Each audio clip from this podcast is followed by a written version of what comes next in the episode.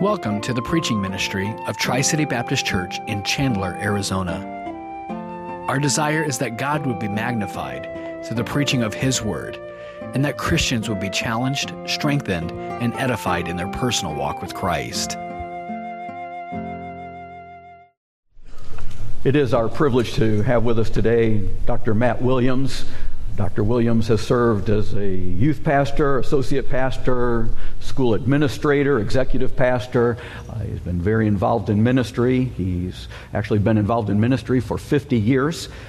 Uh, I read a book that he had written about 30 years ago when I was a youth pastor titled How to Be a Team Player and Enjoy It.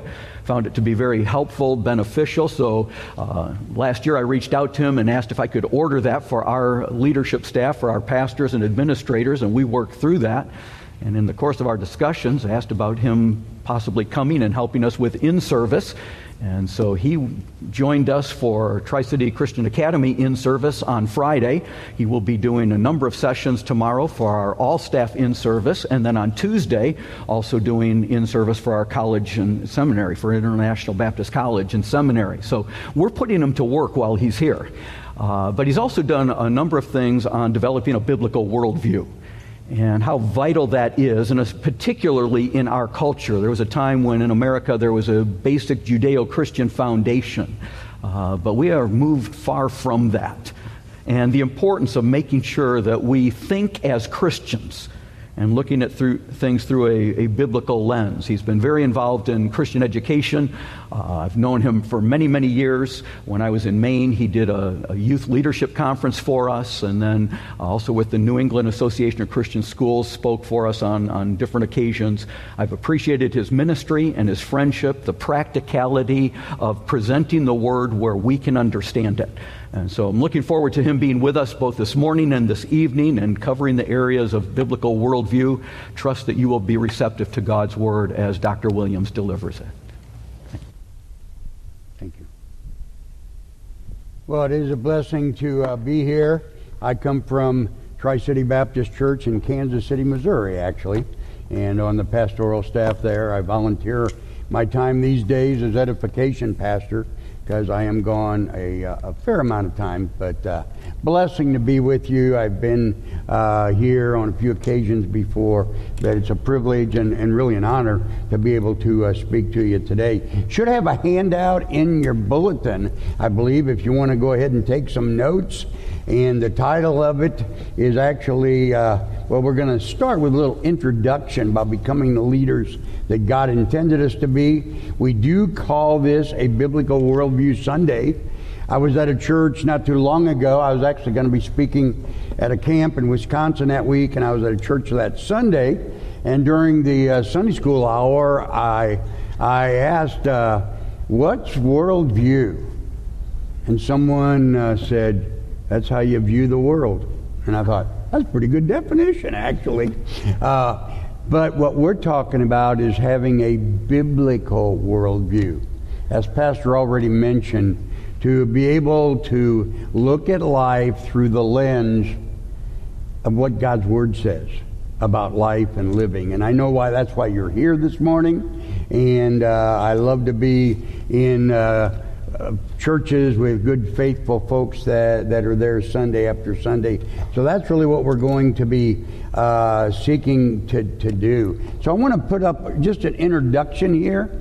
Uh, become becoming the leaders. I've had the privilege of speaking on uh, leadership. Really, have done study on leadership for a number of years now. Started out doing that with teens, and uh, actually for the American Association of Christian Schools, I've headed up what's called student leadership conferences for well over 30 years now. That we do those around the country, and uh, that is actually uh, gone now. It's uh, into a ministry that I call Elevate which I call my Second Timothy 2 2 ministry. It's still student leadership conferences, but I, I uh, 2 Timothy 2 2 says uh, to commit to faithful men who will be able to teach others also. And spend a lot of time working with uh, various uh, ministries, working with leadership in ministries and so forth, as well as doing the teens. I had the privilege of being involved. I'll say a little bit more about that tonight of our own Christian school associations as well as the pastoral staff there in Kansas City. But let's look just as an intro today what faces us as believers today and what faces our churches today. There were four statements that I heard, probably been about seven years ago now. And I knew these statements, and yet in a message that I heard, it, it really wasn't the main point of the message, but it just really uh, hit me once again. And what was a real burden of mine before has become a passion of mine. Uh, I and let me just uh, give them to you here. We, you don't have to necessarily take notes on this, it's not in your notes. But first of all, uh, I think what faces the believer, we live in a world of opposing values. Don't think we have to spend much time there. That all around us there's opposing values. And here's the thing that's a challenge that we live in a world with a very aggressive strategy. Telling us, telling our children, even for many of us telling our grandchildren, this is what you should be, this is how you can succeed in life. And on and on it goes, but the problem is that so often it's totally contrary to what God's Word says. And here we are as believers, and we're seeking to be what God would have us to be. So the third statement was that we either adopt the values of the world or we reject them. And then that fourth statement that has become my passion that in order to reject the world's values, we must be equally aggressive with God's plan. And that's really what I'm here to try to encourage us and challenge us. You're a good Bible believing church. You hear wonderful messages and get great teaching, and I could go on and on with that. I'm very familiar with your ministry. I'm in the same type of ministry. I'm very thankful for that. But we real we have to realize that individually and as couples and as families that we have to be more aggressive as the world gets more aggressive with what is God's plan. So, two principles that I'm going to actually share today. One this morning and they're just principles from God's Word. And then the second one we'll share tonight. I've got three that I'll just list here, but we'll hit on two of them today. The first principle was this we are to let our purpose prioritize our life. And I would have to say, maybe like never before. What should that look like? How can I do that as the world just becomes more and more aggressive with trying to put all these things upon us? and not even to just tolerate it, but we must accept it and be involved in it, or else, uh, according to many times leadership around us. And just a couple of passages here, Proverbs 3, we're familiar with this, many of us. What does it say? To trust in the Lord with all of our heart and not to lean on our own understanding. In all of our ways, acknowledge Him, and He'll direct our path. And then it even says, don't be wise in your own eyes, but fear the Lord, and that's the key, isn't it? There's not much fear of the Lord around today. A reverence and a trust in God because we reverence Him so much, and what He says is what we're going to really seek to follow. We're going to look at Romans 12 in just a moment here, but that's life principle number one. Tonight we're going to look at life principle number two to be different. You know, the word different means distinct. It means unlike most others. A lot of times you see someone and maybe they might even be referred to as, hey, they're a little different. And we sometimes think of that as, well, they're a little odd. But really, if you would Google, or for some of us, even use the dictionary and look up the word different, it means distinct. It means unlike most others. And you know what? If we're different the way that God wants us to be different, we'll be distinct. And to some people, yeah, we will be a little odd. We will be strange compared to their lifestyle or what they're seeking as priorities in their life. We'll look tonight at a, at a couple of passages of Scripture on that. And then a, a third life principle that I just uh, actually have, have uh, written a book on each one of these. I'll say a little bit more about that uh, towards the end this morning. But to let your purpose clarify your choices. You know, every day we make all kinds of choices. And yet our purpose in life. And that's what we're going to look at this morning. What is our purpose? So, now we get into your notes if you're going to be taking notes here. But here's the question that I need to ask myself. Here's the question that I think each one of us need to ask this morning. Here we are. We're at church. Probably you've been faithful, maybe even all summer, depending on the heat. Well, we've had a lot of heat in Kansas City, but it's at a new level when I got here uh, Thursday night on. It was nice to have the clouds this morning. And uh, I told my wife, I mean, we've been to Arizona before, but uh, it was a great reminder that, yeah, we had 100 degrees in Kansas City, but our 100's a little different than your 100. Uh, that's for sure. But uh, do we have a biblical focus? And I want us to turn to the book of Romans this morning. Very familiar passage. Uh, many of you could probably even quote this particular passage, but it's a great passage of Scripture. Let's go ahead and look at it. Romans chapter 12, verse number 1. It says, I beseech you, therefore, brethren, by the mercies of God, that you present your bodies a living sacrifice, holy, acceptable unto God, which is your reasonable service. And do not be conformed to this world, but be transformed by the renewing of your mind, that ye may prove what is that good and acceptable and perfect will of God. Let's once again go to the Lord in prayer. Father, what a joy to be here this morning. Thankful for these good folks, faithful folks. Here we are, it's the Lord's Day, and really seeking to uh, learn, to grow, to fellowship with one another and most important, to worship you. And so, Lord, we're thankful for the Word of God that has been given to us. And Lord, I pray that we might be open and we might be receptive. We might be attentive to what you would have for us through your word this morning, even as we look at do I have a biblical focus? And these four distinctives that are given to us in Romans chapter 12. And we'll thank you for what's done. In Jesus' name we pray. Amen. If you've ever studied the book of Romans, it's divided into two sections. First of all, you have Romans 1 through 11. And that's what we often call the doctrinal part. Great doctrine.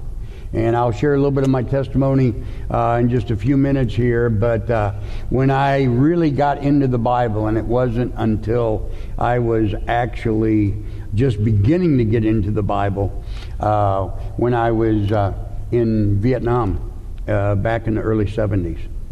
And uh, that's when I grew up in church. I grew up going to Mass with my mom every Sunday morning. She liked that 6 a.m. one. And so we were up early. My sister, my mom, and I. My dad didn't go to church, and uh, and so we went to church. We were faithful at church. But uh, I didn't, we didn't have a Bible. I really didn't know much about the Bible. We had catechism classes. We had religion classes. I knew a lot about the church, elementary school and high school, going to parochial school, but I really didn't know anything about God's Word. But as I began to study it, even there in Vietnam, I was on this, uh, I heard about this, uh, it was called a topical memory system by the navigators and uh, and they had these verses that you'd memorize. And so here I was, I was reading, I was memorizing some verses in the book of Romans, Romans three twenty three. Many of us are familiar with it. What does it say? For all have sinned and come what short of the glory of God. And what does Romans six twenty three say? For the wages of those sins, what we earn because of our sin, is death, spiritual death. But the gift of God is eternal life through Jesus Christ. And so great doctrine is given to us in Romans chapters 1 through 11. And it really shares with us what we believe. Those foundational doctrines of our Christian faith. But then, starting right here in Romans chapter 12, and for the remainder of the book, 12, uh, chapters 12 through 16, it's, it switches and it even begins, it says, I beseech you therefore. And whenever there's a therefore, you have to what? Look before. Because of Romans 1 through 11, it says, Now I beseech you, I urge you, We might even say, I beg of you, because of Romans 1 through 11, those great doctrines, to present ourselves back to God. Now it's going from what we believe to what should our behavior be because of what we believe. And this is where we are right here at that second division in book of Romans. And let's just uh, look at it here. I want to give you what I call four characteristics of distinction that I believe in order to have a biblical focus for living. You know, if we would look back last week, did we really have a biblical focus? Oh, we were probably in church last Sunday. That's great.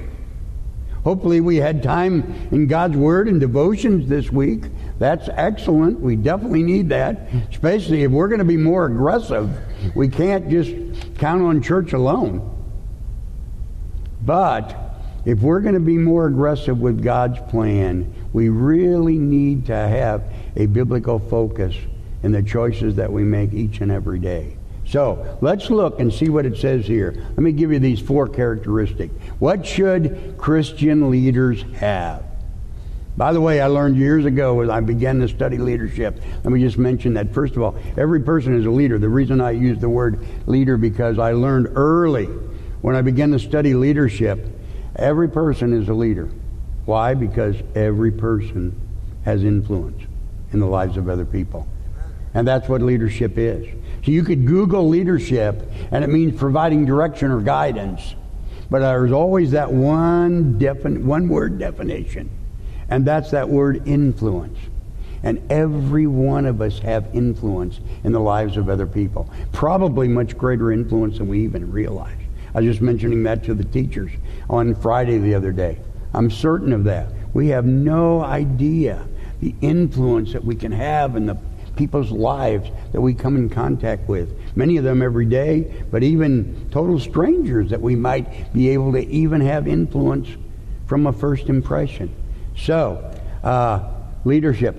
Everybody's an everybody's a leader. But then what I learned, and this got me excited. I was a brand new Christian at the time, and I was trying to be a leader. I was working with some teenagers as a young Christian. Ended up in this with some responsibilities of, of heading up a, a Bible club in a in a public school where where my uh, my first of all fiance, soon to be wife, was teaching, and I began to learn that there were four types of leadership.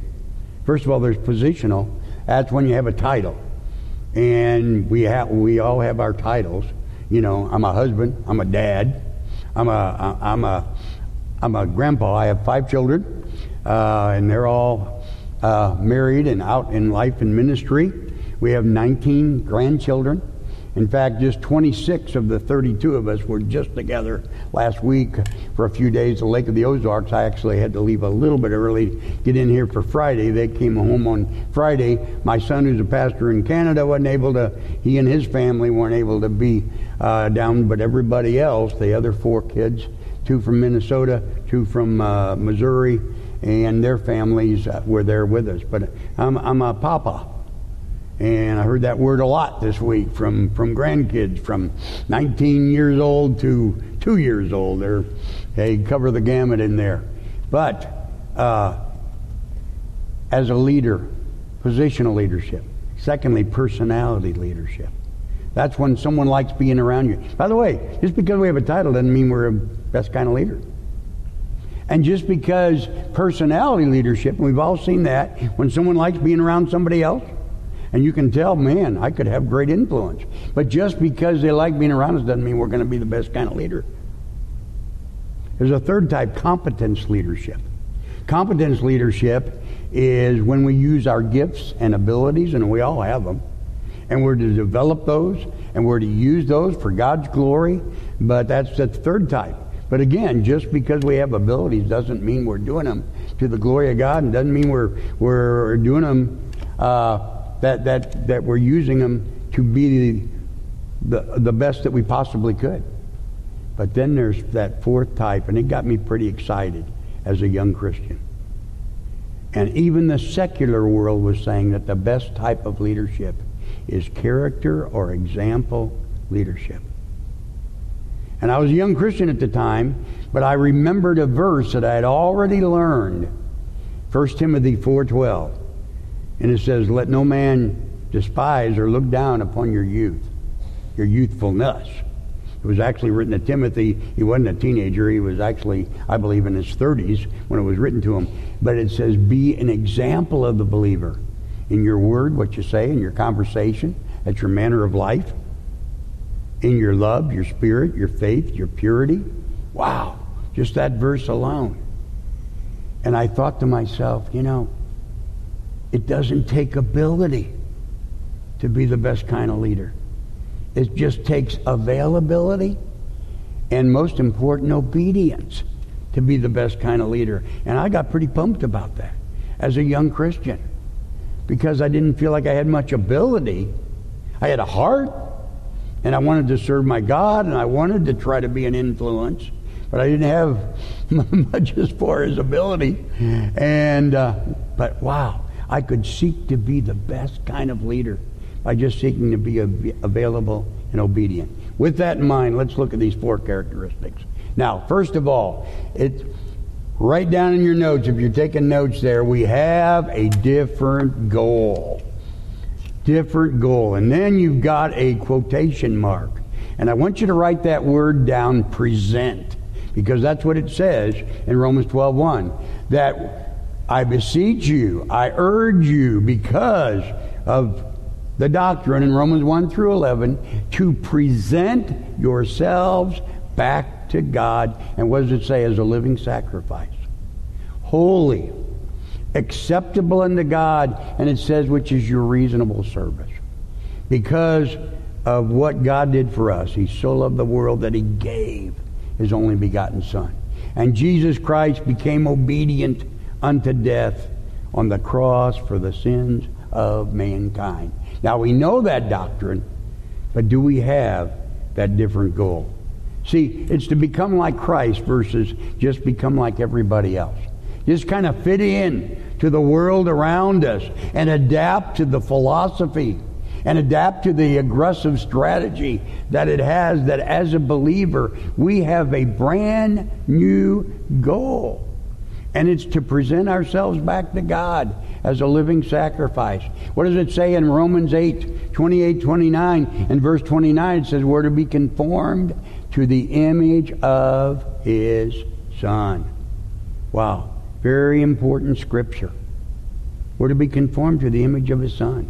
Isaiah chapter 43, verses 1 through 7, great passage to read. Won't take the time to do it, but you've got it in your notes there. God said, I have created him for my glory. He's created us for that reason. Most of us are familiar with uh, 1 Corinthians 10.31. I kind of hate to use it, but it's not quite lunchtime yet. But we know the verse, don't we? Whether therefore ye eat or drink or what? Whatsoever you do, do all to the glory of God. That's our goal to bring glory to God, to grow into Christ likeness, seek to become more and more Christ like in our life. That's really what we're seeking to do. Now, you've got a little bit of room there if you're taking notes, and let me give you what would be the average goals. And I'll just give you four words here, and you can put them down. But if you'd look around, you know, even if we go out and uh, uh, take a survey of folks, I don't know how many folks would be out this time of morning, but it is a little bit more overcast today. There might be a few more out than, uh, than the average. But if we'd ask them, hey, what's your goal in life? What's success in life? You might not exactly hear these words, but I think they would be referred to in what they would talk about. And let me just give you the first one. I think the average goal of the average person in our society today, first of all, prosperity. Prosperity. What's that? Hey, just get rich. Have a lot of a lot of riches. You can normally see that. I don't know how it is here, probably the same, but man, if I go in into a convenience store and somebody's in there in front of me many times, last thing that they do when they throw their money out or their charge card in and they want to they want to get what a lottery ticket, with whatever else they're getting. And sometimes they even scratch it off right there and take the time. You can't even get around them. They get up to the register because they want to win the big one. Prosperity. Now, again, nothing wrong with money. The Bible doesn't say that money is wrong. But it does say the love of money is wrong. If that becomes our number one goal. In fact, a great passage of Scripture, you could write it down by prosperity, get rich. You could even put down things. Uh, if we really want to get into the, you know, uh, today, people just like having a lot of stuff. New stuff. The latest technology that's out there. And wow, the fastest speed and all of these things that we could have. Interesting. I see these commercials, but the cars on the advertising vehicles on TV, they're always off the road, not on the road. You ever notice that? I mean, they're, they, you know, that men they're driving up mountains and they're going. I mean, they're crossing rivers. They're going on. But nobody's just on a road going down there. And you got to have your vehicle to do that. But things. And here's what it says, Matthew 6. Put down this if you just want to write down. What does it say? Don't lay up for yourselves treasures on earth. Why? They can be destroyed. They can be stolen but lay up for yourselves treasures in heaven. In other words, focus on the eternal versus the earthly. But that's the average goal of a lot of people. Just to prosper, and that means things, the latest, the best, the most expensive, on and on it goes. Let me give you another one popularity. Now, a lot of times we try to blame this on, on the teens you know, the peer pressure and they want to be on the in crowd and everything and they want people to like them. But you know, it doesn't stop at age 20. All of us want to be liked by other people. Have you ever found yourself doing something that and asked, why am I even doing this? It's because someone else wanted me to, and I could look better in their eyes if I did this. And sometimes, hmm, should I even be doing this? See, popularity. We want to be liked, and there's nothing wrong with being liked, but that's not our number one goal. Our number one goal, we're here to glorify God. We're to grow in the Christ likeness, and if people will appreciate us and respect us for that, wonderful. But if not, you know, we're going to seek to be what we can be and, and, and do what we can, not only for God, but for other people. But uh, popularity. Let me put down a verse. Uh, write this down, Galatians 1.10. Love this verse. It says, For do I now persuade men or God? Or do I seek to please men? For if I yet please men, I'm really not the servant of Christ. Wow. Galatians 1:10. Write that one down. Man, when I saw that verse a few years back, it just jumped off the page. I had read it before, but it just really came, well, who am I really serving today? Who am I out to please? Am I really out to please and present myself back to my God, or do I find myself just trying to please everybody else? Now, again, we need to be people of good as we trust in the Lord. Psalm 37 says, Do good, you know, and, and keep trusting and, and to dwell there doing good, feed on God's faithfulness. On and on we could go there, but a very important part. So you got prosperity. Very important goal for a lot of people. Popularity, very important goal. Oh, here's a big one. Power. Power. Want to be in control. Want to be in charge. In other words, I want my way. And we live in a society bent on my way, my rights. I deserve, I demand my rights. And yet, you know what? The Bible says, let me give you another passage. Mark chapter 10, we're going to actually look at it tonight, verses 42 through 45, where Christ says, Disciples, you want to be great? Be a humble servant who sacrifices himself for the needs of other people. And for those who are actually the, the leadership, it's even more than a humble servant. You need to be a bond servant. That's someone who has no rights of his own. and only obeys the wishes of his master. Wow, that's a tall order. But see, power, being in charge. As Pastor mentioned, my wife and I, we just celebrated, actually, we just celebrated 50 years.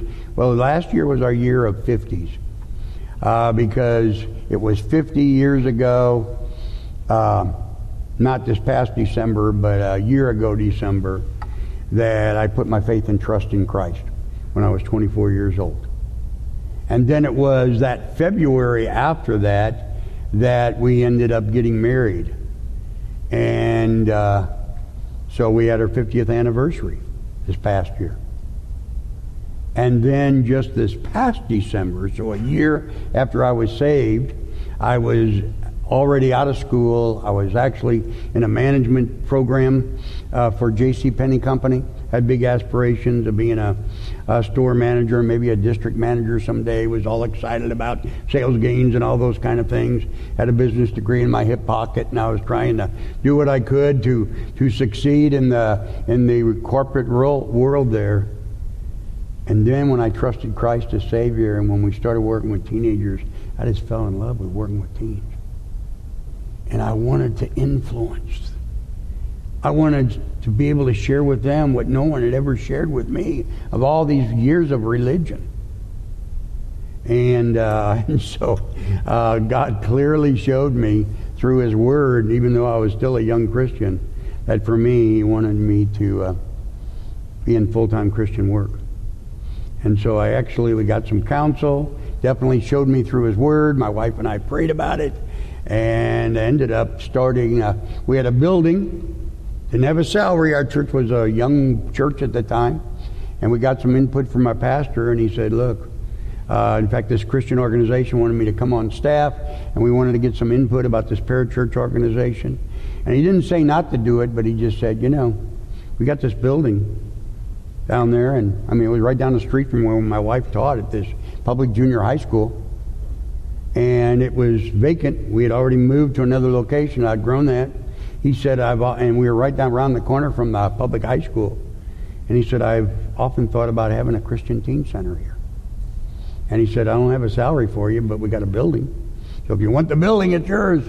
And we prayed about it, and that's what we did. And so that was 50 years ago that we started the Christian Teen Center, and then from that ended up becoming church staff and I was on staff 34 years, and the Lord uprooted us, sent us up to uh, uh, northern Wisconsin to a place called Northland Baptist Bible College for eight years, and then came back in uh, 2012, and I'm on my second time around at Tri City, uh, 34 years, and then now uh, been back for uh, little, just close to 10 years now since we've been back there. But Here's the purpose and what happened with all of this. Because, see, there was someone that influenced me because she had a different goal. I mentioned I grew up uh, attending parochial schools, grew up with, uh, uh, you know, having religion classes and all that. And uh, so, elementary school, in fact, in elementary school every day, we would go to Mass at 8 o'clock, start school at 9 o'clock. So, from kindergarten through eighth grade, I actually went to church six days a week. Monday through Friday with my school, and then on Sunday with my mom at that 6 a.m. mass normally. Uh, that's we would go to, my sister and her and I.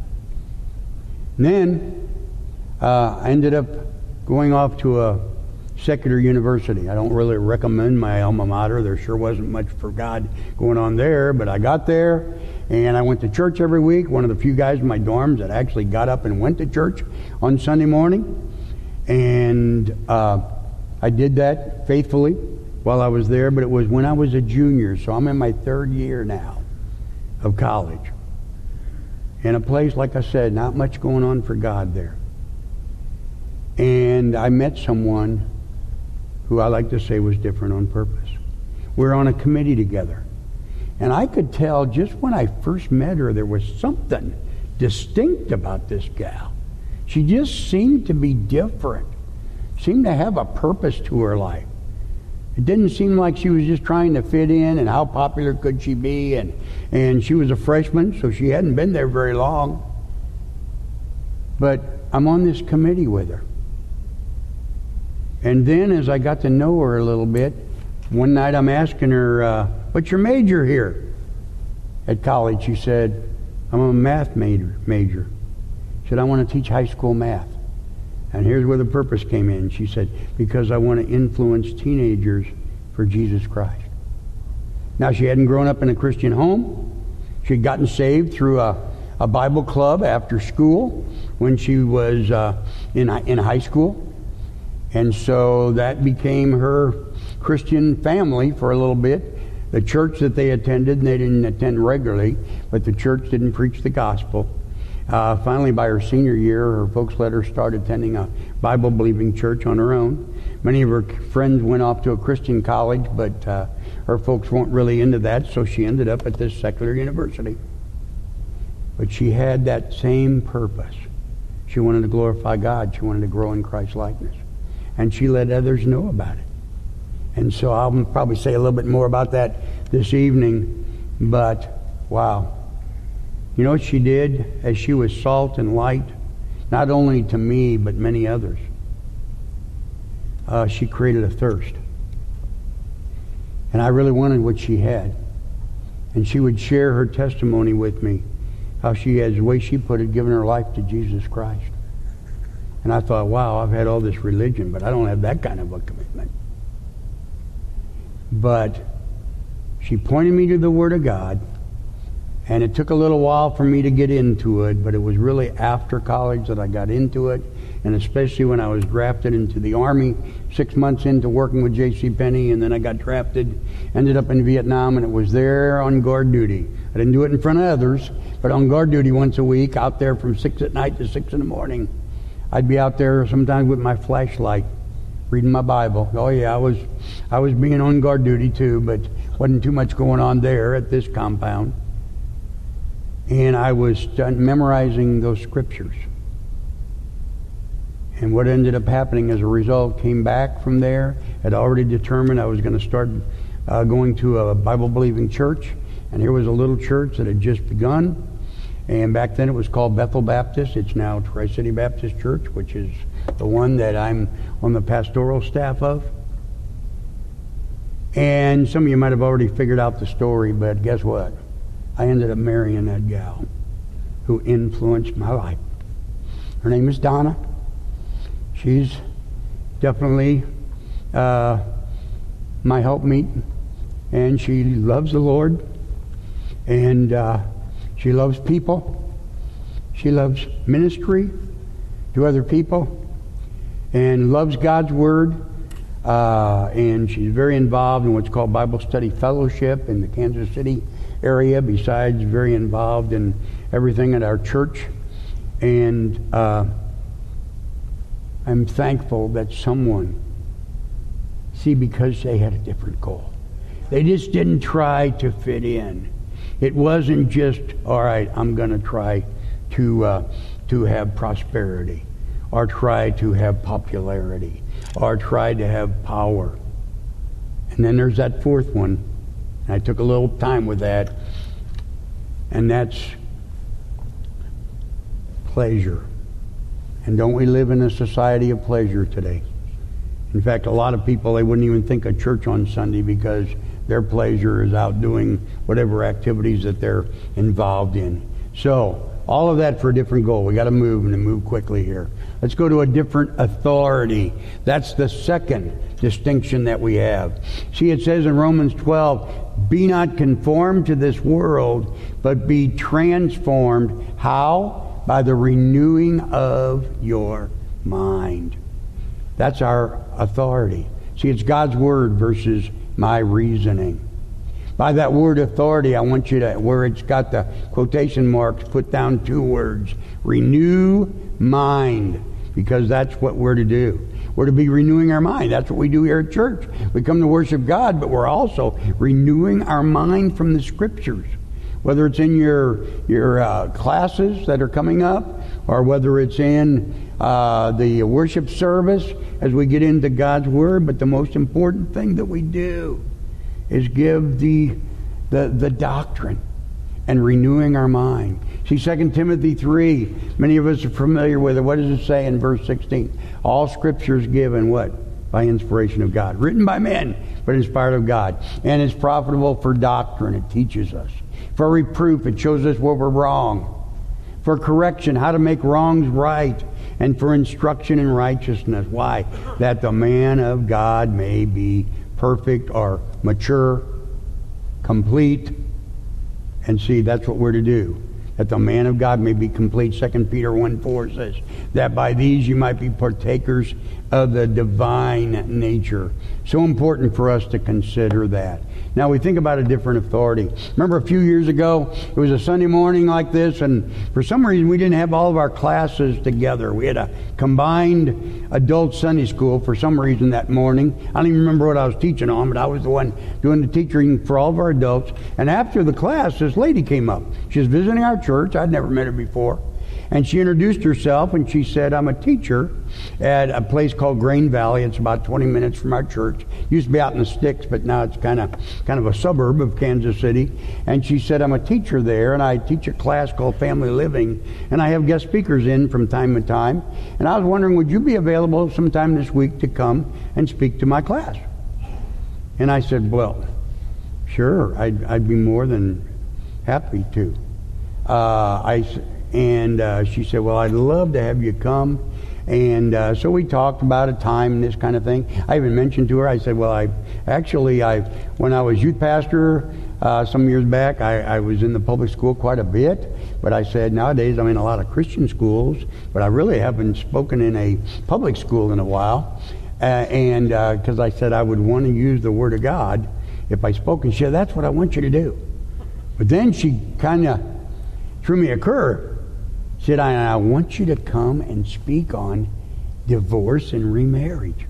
And I thought to myself, oh my goodness, that really wouldn't have been my topic. I would have thought, you know, there could have been something that could have been a little more helpful to them, but I said, okay, that's what you want, but I'll need to use the Bible. She said, I'll need to give a little disclaimer at the beginning of class, let them know you're going to use the Bible, and if they want to uh, uh, not to hear the Bible, they can go to the library and it won't jeopardize their grade. She said, we have a lot of interaction in this class, and she said most of them will stay. Uh, and so, uh, great. She told me 10.30, I think, is, was going to be the class. So all week long, I'm praying about this and having other people pray uh, as I go here and speak on divorce and remarriage at this school. And uh, I, class was at 10:30, but I got there about 8:20. Now I wouldn't get away with this today. I'm sure some security guard would have thrown me out. But back in those days, I mean, I, I just kind of I wanted to see what it would be like to be a student at Grain Valley High School. So I got there early. I'm just kind of walking up and down the halls, acting like I know what I'm doing. I peeked in the auditorium, to see if they were set up for chapel at 10 o'clock, like our Christian school had. Didn't look like that was going to happen. And so, uh, anyway, I don't know what I do with all my time, but I, I just kind of hung out there for a while, and they let me. And uh, then at 10:30, we started the class. Gave a little disclaimer. I think one guy left and uh, went to study hall. Everybody else was there, and then she gave the topic divorce and remarriage. And here's where it got really interesting because immediately hands went up all over the class. And for about the next 20 minutes, different ones shared. I remember the first one that shared talked about how his mom and dad had been divorced and how difficult that had been. And uh, then somebody else, hey, this is what I think of divorce. Well, this is what I think of divorce and remarriage. And so people, different ones are sharing. And yet, everything that they were sharing, you could put into one of two categories. They were either sharing their opinion about divorce and remarriage, or they're sharing their experiences. Remember, one talked about some cousins that didn't live right around there, but some distance away, but uh, the battles that they saw that had gone on in the home as a result of divorce in the home and so forth. And so, for about 20 minutes, they shared, but everything fit under one of those two categories experiences or opinion. Then it was my turn. So I got up, and the first thing I did was uh, thank them for their openness and transparency of sharing. I said, really appreciate that. And then I said, now let me share with you what the Bible says. Uh, first of all, about the Bible. And I use that 2 Timothy 3.16. That Scripture was written by men, but inspired by God. God inspired those men what to write. And so we have to look at the scripture and see what does it say. And so then we looked at a couple of passages of scripture having to do with divorce and remarriage. And we had a little bit more interaction, and they're very, very gracious. And, and even afterwards, a few of them came up and we talked for a few minutes before the next class uh, began. But here's the point of my illustration I got in my car afterwards, and I'm driving back to the church where my office was, and I'm thinking, now, you know, they were nice kids, good group of students. But let me, you know, if that topic came up in our youth Sunday school, or even with adults, would we just share our opinion? Would we just share our experiences or experiences that we've seen others go through? Or would we say, well, here's what the Bible says? And hopefully, that's what we would be doing because, see, we have a different authority. And we often hear that God's Word is our final authority, right? And it is. But has it been my final authority in making the choices and decisions that I've been making this past week or this past month? Or even maybe as I'm facing some situations right now. And how should I handle these? Oh, folks, we'll talk a little more about relationships tonight. It seems like everywhere I go.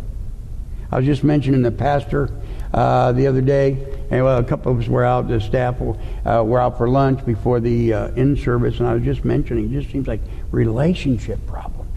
And I was reading this book. It's an excellent book called The Thriving Church, and Dean Taylor, who wrote the book, uh, he says in there, what's more important? Is it doctrine or relationships?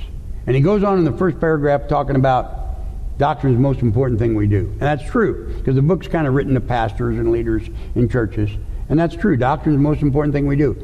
But in the next paragraph, he says, but relationships come a close second. And it just seems like everywhere I go, relationship problems. And you know what? You can relate a lot of them back to where, hey, we want to be in control. We want my way. We want to, you know, my way in a situation. Everything's great at home as long as I get my way, right? But we don't always get our way, do we? And so, how do we handle those situations? That brings me to the next point here. A third distinctive that we have different attitudes and actions. See, we saw, first of all, present yourself as a living sacrifice. That's a different goal. Secondly, renew your mind. That's a different authority. The third one, now put in those quotation marks, the word transformed. Be transformed by the renewing of your mind. So important that we consider that. See, what are we talking about here? See, it's pleasing God versus pleasing self. 1 John 5 says, If you love me, you're going to keep my commandments. For my commandments are not grievous. In other words, will I respond to situations that come up by my natural instinct? Or am I reacting to those situations naturally? Or am I going to respond by commands or principles of Scripture? Wow. That's a big question to ask. Different attitudes and actions. You ever see someone watch them be transformed?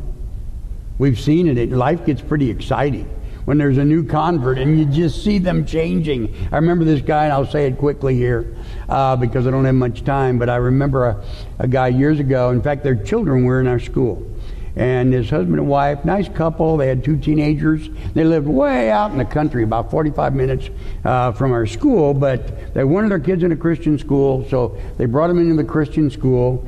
And then finally, they got to a point where they could even drive in themselves. They were very athletic, so they were involved in games and everything. And I'd see the parents, mainly the mom. The dad worked nights, so I didn't get to see him as much.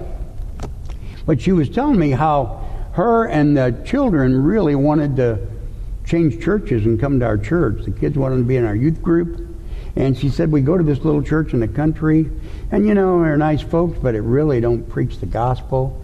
But yet my husband has to drive a long way to work every day, and so he's, you know, he just wants to stay close at home on Sunday. And we just started praying about that.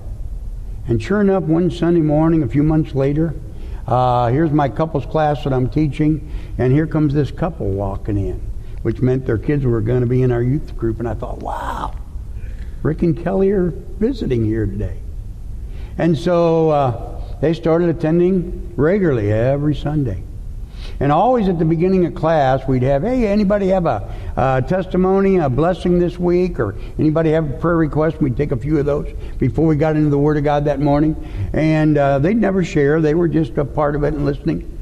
And then finally, one Sunday morning, when I asked for a blessing or prayer request, this Rick, this guy, and he was just kind of a country guy. He's from Alabama, but he was living out in the country. And here he is, and he, he would kind of talk like this Pastor Williams, so he raised his hand. He said, Pastor Williams, I got a prayer request. He said, You know, I live at, I work at this lumber yard. You know what I mean? There not a bunch of Sunday school teachers there. You know what I mean, Pastor Williams? That's kind of the way he talked. And so he starts talking about how pretty rough place. But he was delivering lumber, and this young man who had just started work was delivering lumber with him. And he started asking, this young man started asking about the Bible and about church. I said, Pastor Williams, I really need you guys to pray for me because I, I never really talked to anybody about the Bible before. You know what I mean? See, I've been a Christian a long time, but I, and so we started praying for him. Next week we come in the class. Pastor Williams, I got prayer requests for Yeah, we're going to get to that, Rick. And he said, you know, I live working at this lumber yard. You know what I mean? That's going to, you know, he started going through the whole. He said, but remember that guy I told you about last week? He said, guess what, Pastor Williams? He said he got saved this week. But he said, I got another prayer request He said, Pastor Williams, now I, I know I need to follow up and uh, disciple, but I don't know what that means. How do, how do I do that? Well, you guys pray for me. We'll pray for you, Rick. I mean, it started come every Sunday. He'd have a blessing or a prayer request. Remember, he came in there one Sunday. He said, Pastor Williams, you know, I work at that lumber. Yeah, yeah, we, we know. And uh, he said, the other day, remember that guy that got saved? He said, he came to me and he said, Rick, we got to do something. Boss has got his head on his desk and he's crying. And so we went back in the boss's office, and he said, Can we help you? And he said, My boss said, My wife just called me and said she's leaving me. And he said, Pastor William, I didn't know what to do, but I thought, we better pray. And so me and the young guy, the young Christian, prayed right there for my boss. He said when we finished praying, he said there's windows all around boss's office, and everybody's looking in the window watching us pray. He said, Pastor Williams, I know what we need to do. But I need you guys to pray for me. We need to start Bible study. They started this Bible study and it went on and on. You know what was happening? My class was growing. Now, I don't know if they were coming to hear Rick or if they were coming to hear me, but anyway, it was really growing. And we were having a great time because Rick Stanley was transformed right in front of us because of God's Word. You know what?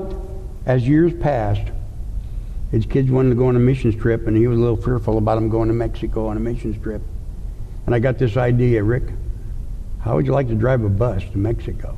And he and his wife went too. And before it was all over, they ended up heading up all the mission trips at our church. By the way, Rick died a year ago, a lot younger than me, but he died. But what I'm saying, transformed.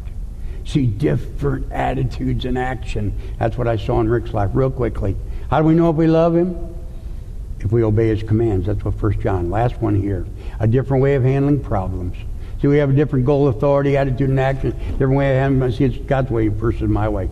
Proverbs sixteen twenty says, "He that handleth the matter wisely shall find good. Whoso trusts in the Lord, happy is he." God's way is the truly happy way. Proverbs thirteen fifteen. Obedience really what it's saying is obedience brings blessings. Disobedience brings conflict. Now, in closing this morning. There's something I have for you. I have what's called life principles for a winning life. I gave you life principle number one this morning. And here's a listing of five passages of Scripture that have to do with that. There's many more in Scripture, but these are five great passages that you can focus on as an individual, as a couple. I'm not talking about changing from your own Bible reading, which you already do, but as a family or as a couple or even as an individual, to be able to take this passage and meditate on it for maybe a week or two. Read it, just that, read that passage once a day, even besides others. Be more aggressive with God's plan. And what should this look like? Maybe at the dinner table, talk about, hey, how can we trust in the Lord? Proverbs 3, that's the first one. Romans 12, by the way, that's chapter 5. And then there's uh, the second life principle number two that we're going to cover tonight. By the way, tonight, so I have this for you. It's out on the table. I've got some other books out there. Uh, and I've actually put the three life principles together in what's called a, a, focus pack. I'll mention more about, or a foundation pack rather. I'll mention more about that this evening. But tonight, here's what we're going to do. For every family here, we sent a copy of the, the first book of the three. It's life principle number one. Let your purpose prioritize your life. The book's called Focus on Winning in Life. And about three years ago, I wrote uh, on these five passages of Scripture. Now, this morning, you have those listed, and you can pick up one of those this morning. But if you're back tonight, every family that comes tonight, every household that's here tonight, we should have a copy of this for you, or we'll give you a copy of this. If you want all three life principles in the booklets, you can purchase those. Everything out there is ten dollars, and the prices are really they're worth normally about twenty to twenty uh, two dollars. I've got a book on biblical grandparenting that a friend of mine wrote.